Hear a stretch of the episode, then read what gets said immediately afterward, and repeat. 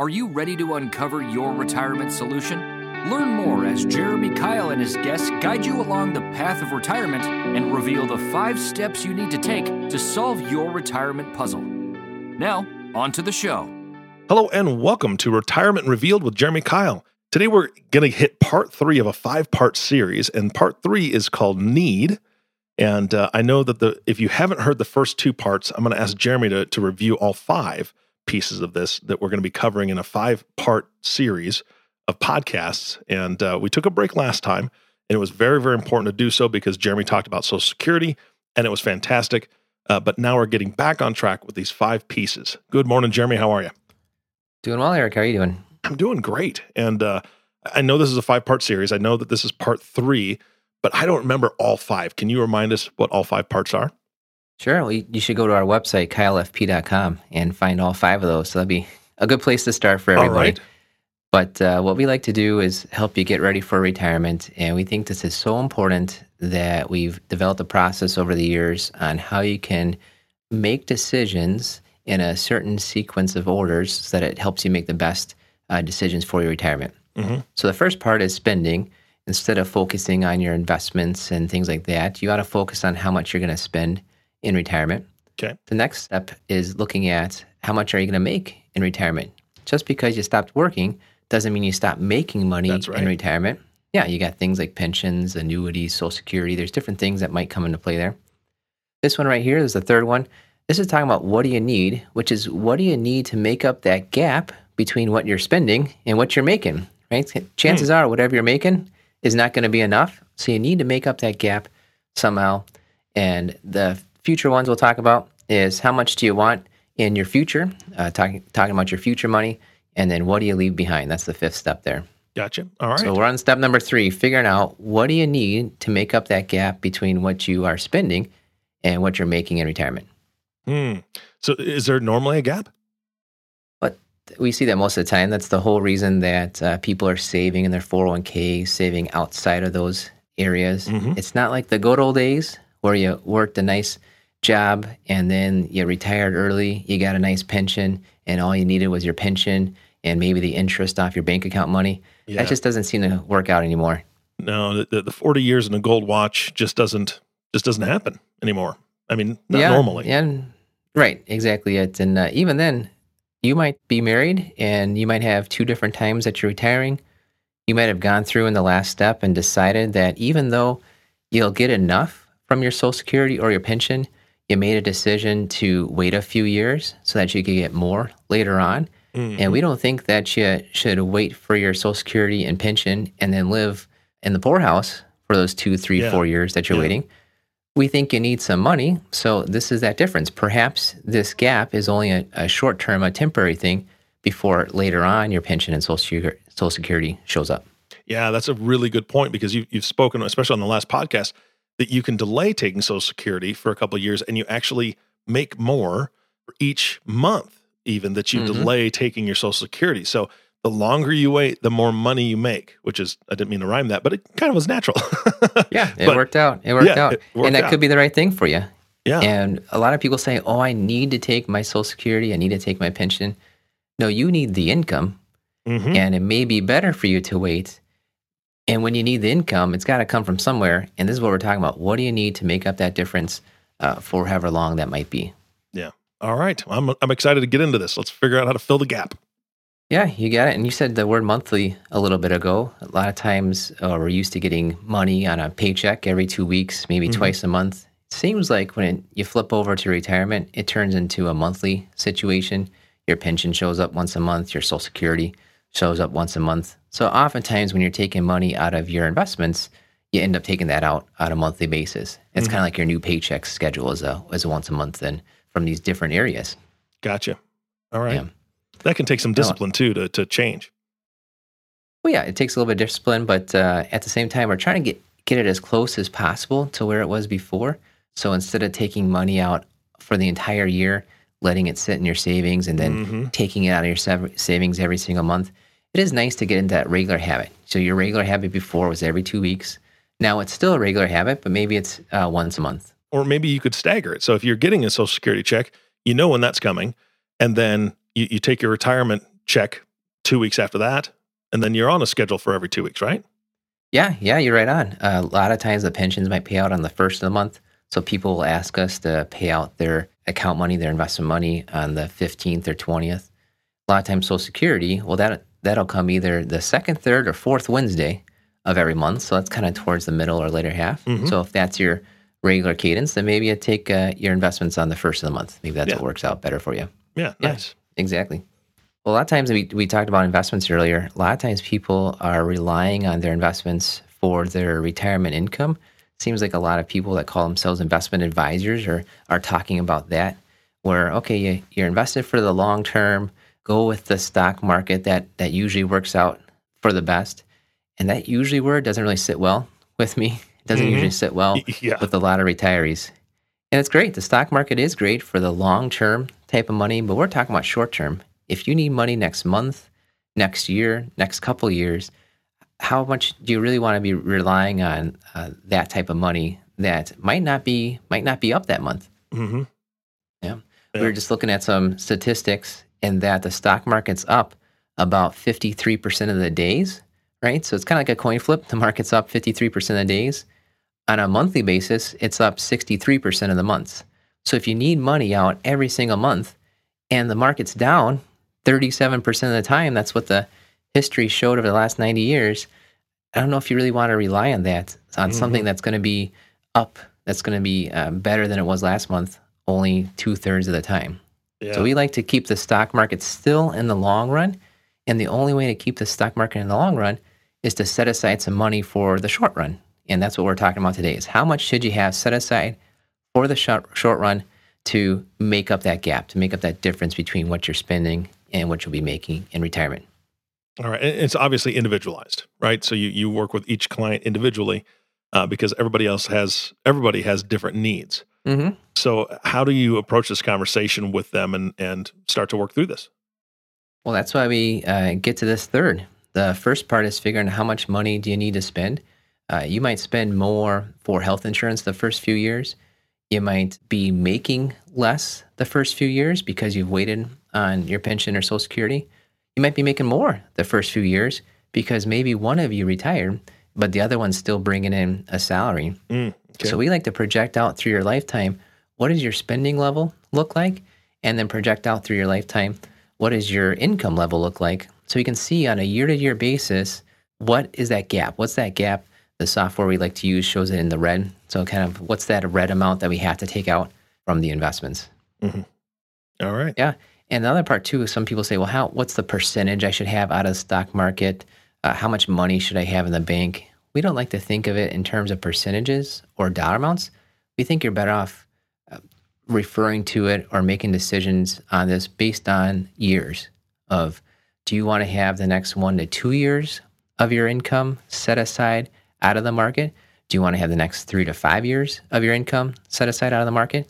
Decide how comfortable you are with allowing your long term money to stay long term with the chances that maybe you do have to take some money out of the market when it's lower. And think of it more of a year's set, uh, situation of, you know what, if I don't have to touch this money in the market for five years, I feel comfortable with that. Or I, I like the stock market. I, I want to make a little bit more if I can. So I don't want to have more over there, but I do want to have maybe one or two years set aside in this in the short run. So think through how much risk you want to take in a way. Uh, if you want to have a, a really big short term, or if you want to have a smaller short term. And a lot of times you'll be looking at that chart of here's what I make, here's what I need, and you might see a, a really big point like, oh, I'm waiting for three years on Social Security. Well, maybe that's your answer. Maybe that's the answer is you wait three years on Social Security. So you set aside those first three years in shorter term interest rate type of investments that you can rely upon because you know in three years you'll have Social Security to rely Mhm. upon for that Okay. money. Got it. Yeah, that Yeah. makes sense. So definitely uh, individualize, uh, but it's it's a similar process because that's how you go through and find the uh, the best answers for folks is just seeing those differences and deciding how conservative you want to be, which means you've got a long short run, or how aggressive you want to be, which means you have a short short run. Got it. All right. Yeah. A lot of people are asking us, when do I start doing this? When does my money go from being long run, kind of pre retirement to retirement type of money? And uh, our answer is that it's usually about five to 10 years ahead of time. We saw this one company, they put out uh, some ads talking about the retirement red zone. Forget the company, but that's a great, um, great phrase. And what they were talking about is that the first five years before your retirement and your first five years into retirement are a really big deal. If the stock market happens to be horrible for those 10 years or happens to be great for those 10 years, that'll make a huge difference uh, for you. You can't really control what the market's doing. Mm-hmm. You can control a little bit about your retirement date, but uh, you can't control what the market's doing the first five years before you retire and the first five years after you retire. So that's uh, our encouragement is as you're approaching retirement, perhaps you th- need to start thinking about how do we bring down our risk. And the way that we suggest doing it is to ignore what a lot of the financial magazines will say. They'll come up with stuff with like um, take 100 minus your age, and that's how much you should have in the stock market, right? If you're if you're 60 years old and 100 minus 60 is 40, you should have 40% in the stock market. Uh, our our encouragement is think of this more like years. Don't go with this uh, formula that's supposed to fit everybody because Mm-hmm. if it's fitting everybody, it's fitting nobody. Exactly. And the way to fit you is to, to look through and say, well, uh, going into retirement, is the market up? Is it down? You know, if it's if it's up and you're seven to ten years away uh, from retirement, maybe you start pulling some money uh, out of the market, start setting aside uh, years of savings. So we don't think it's the best choice to say, well, I've got a certain level of risk. Let me just bring the whole thing down. We think it's a better choice to say, oh, well, those first two years of retirement, I need maybe, let's just call it 40 grand a year. Those first two years is 40 grand a year.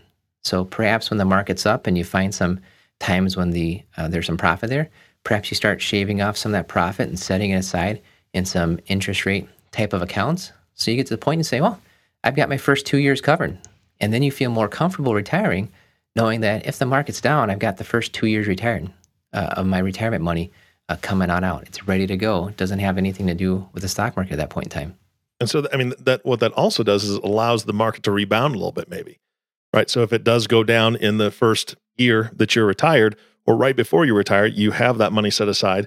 You're able to Mhm. live off of that, and over those next two years, hopefully that market starts to rebound and, and come back up. So you're not taking out, uh, well, I guess what they say, you know, selling low and buying high, which a lot of people do when they Mhm. try to time the market. This this allows you some flexibility, and even if you're saying I, I need forty thousand a year, so you've got eighty thousand set aside for those two years.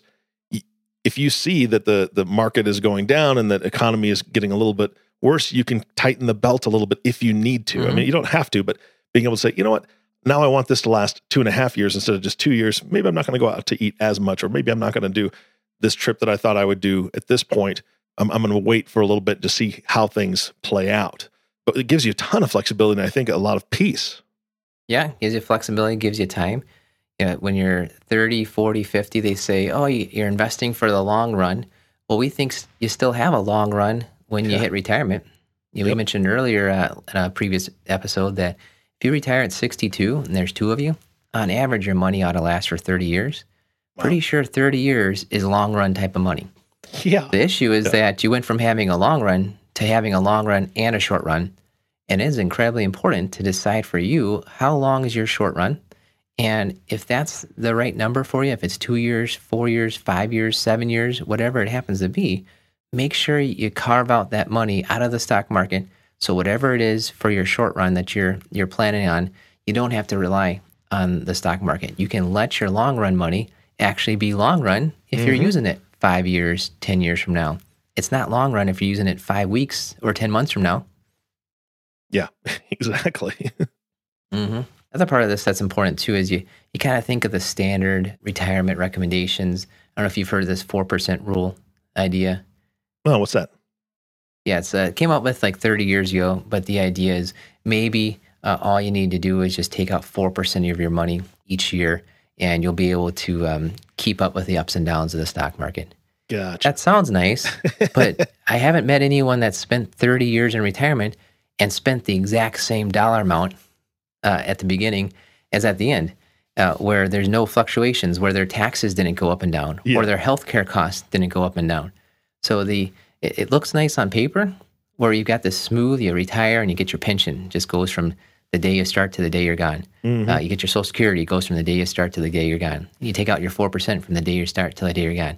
And it doesn't quite match up with reality, especially for a lot of people that retire before 65. If you retire before 65, you can't get Medicare yet, which means you've got to figure out your health insurance. Mhm. And a lot of times, those health insurance costs are higher than when you were having it subsidized by your corporation, right? When you are working, a lot of times your company's helping you pay for the cost. Yeah, exactly. Real quick on that, a lot of times people get into this Cobra situation. They say Cobra is so expensive.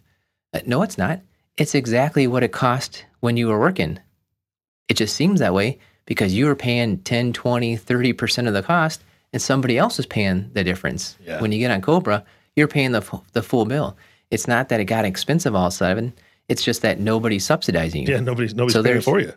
Yeah, that's exactly it. And there's a, a lot of times there's this difference between when the company's helping you out when you're working and then you retire and maybe you don't have any health insurance out- outside of what you got to buy on your own mm-hmm. until you're 65 when all of a sudden the government starts helping you out.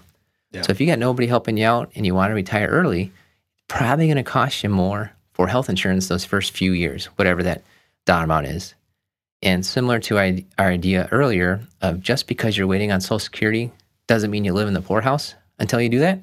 Just because you've got some extra costs for those first uh, few years doesn't mean you have to live on less, right? If you've decided that I need uh, 80 grand a year, say, for retirement, but my insurance is going to cost me 10 grand more a year, well, maybe just plug it in and realize that those first three, four years, it'll cost you that uh, dollar amount, cost you a high amount, knowing that later on it won't be costing you that higher dollar amount. Uh, so if you got this expense, whatever it might be, maybe it's extra health insurance cost, maybe the expense is that you're paying off your mortgage. You might still have a mortgage. Hopefully that doesn't last for your whole retirement, but we do see a lot of times the first few years people are paying their mortgage, maybe even extra into the mortgage. If that's money you need for the first few years, you got to take that out and make sure it's set aside in a place that you can uh, rely upon.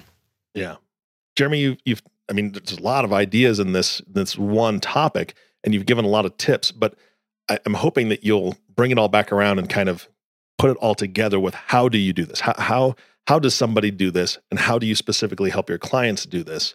Um, putting all the tips that you've already kind of talked about in order and, and kind of helping them out. Yeah, you got it. It's uh, it's going through and figuring out how much are you going to be spending in retirement, and like we just mentioned, it's it it's going to go up and down. You Mhm. might have more spending in the beginning points. You might have less spending later on, and it's figuring out how much will you be making in retirement. You might have more or less at different times, but you'll see a difference. You'll see that gap between what you're spending, what you're making. That's the amount you need to be taking out from your investments. And in our opinion, if you're looking at your short run money, you got to take that money out of the stock market, put it into some place, whatever it might be for you, that you can rely upon. It's usually more short term interest rate money. So, step one is figure out what's that gap. Uh, step two is figure out how many years of the set aside money uh, do you feel comfortable with. Would you rather have one to two years of money set aside? Would you rather have uh, five to seven years of money set aside? Real quick on there is that a lot of times it's the beginning part of retirement that's a bigger deal. So you may want to have a little bit more set aside at the beginning part of retirement than you do later on. Because later on, guess what? You made it. The stock market is a big deal if it drops at the beginning of your retirement. It's less of a big deal if it drops at the end of your retirement. So perhaps at the beginning of retirement, when it's the riskiest financial time of your life, maybe you counteract that by being a little bit more conservative than you normally would be. And once you made it a few years, perhaps you can uh, dial down that short run and rely a little bit more on your, your long run area. Jeremy, one of the things that I keep thinking about also is, like we said before, you set aside some extra money on the uh, the, the front end in case the market does something a little little funky. But the other piece is that I think that most people, and this is human nature, and I think it's it, I think that everybody wants to in a way, when you first retire, I think that's the time that you're like, you know what? Now I want to travel someplace. Now I want to go do something. Now I want to take that special trip that I've been waiting on. And uh, let's be honest, the things that are going to increase later in your retirement years are probably going to be some healthcare issues because as Mhm. we age, I'm not that old and I already I'm already on a pretty good Tylenol ibuprofen regimen because of certain things that Mhm, I've been mhm. doing through the years. But it, it may be that time to say, you know what, I do want to celebrate my retirement. And, you know, the wife and I or the husband and I, we're going to go and, and do this trip and we're going to have some fun.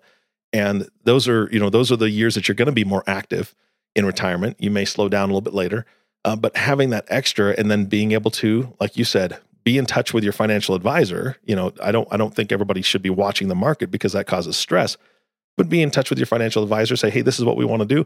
How does it look? Are we good to go? And and Jeremy, I know you have that conversation with your clients uh, because they mm-hmm. they rely on you to be able to say, "Hey, you've set this up really well. You know what? Enjoy yourself. Italy's beautiful. Have fun." Yeah, that's exactly it. And if you are planning for that and you know that's an upcoming expense, you got to have that money set aside exactly. so you don't tell your wife or your spouse, "Yeah, sorry, honey, we can't do that trip because the uh, the stock market dropped uh, twenty uh, percent." Yeah. If it's coming up and it's in your short run time frame and the market's higher, maybe it's a good time to take some profit throw it into the area that you've got set aside uh, mm-hmm. uh, for the short run so that you can uh, enjoy it more, not worry about what the market's doing on a day to day basis because you've got your day to day covered uh, by the money that you're making or the money that you set aside for your next month, next year, whatever it happens to be for these amounts that you'll be taking out. Yeah, absolutely. Fantastic. Yeah, it's been fun. It's uh, we're, we're, we're over the hump. We're halfway there. Yeah, we, we are. So this was number three. Remind us again what number four and five are. Yeah, number four is talking about what do you want, right? If you need some money next month, you probably want to have some money in the future, and that is your long term type of money. So it's how do you decide uh, what you do with that long term money? How do you set that on up? And then the last part is what do you leave behind? We like to say you either leave behind some money or you leave behind some bills. And it's important to figure out and be prepared for either one of those situations. Yeah, absolutely.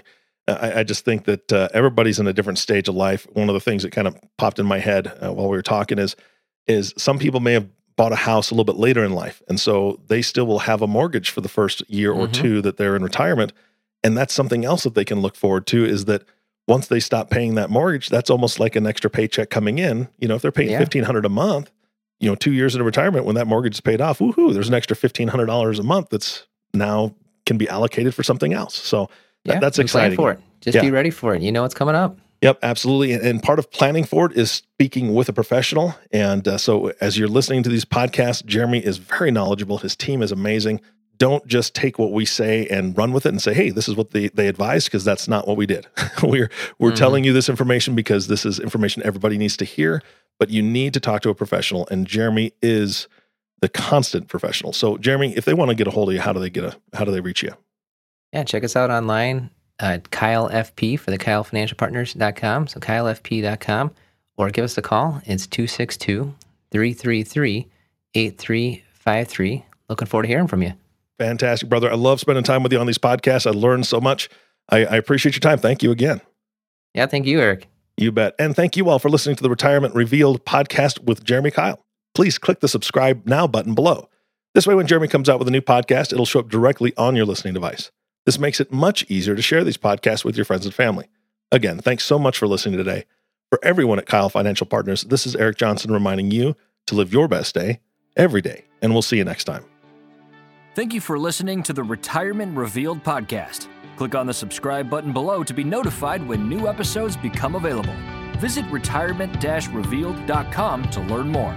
The information covered and posted represents the views and opinions of the guest does not necessarily represent the views or opinions of Kyle Financial Partners. Kyle Financial Partners does not provide legal, accounting, or tax advice. Consult your attorney or tax professional. Representatives have general knowledge of the Social Security tenets. For complete details on your situation, contact the Social Security Administration. Kyle Financial Partners is a part of the Thrivent Advisor Network, a registered investment advisor. Content has been made available for informational educational purposes only. Content is not intended to be a substitute for professional investing advice. Always seek the advice of your financial advisor or other qualified financial service provider with any questions you may have regarding your investment planning.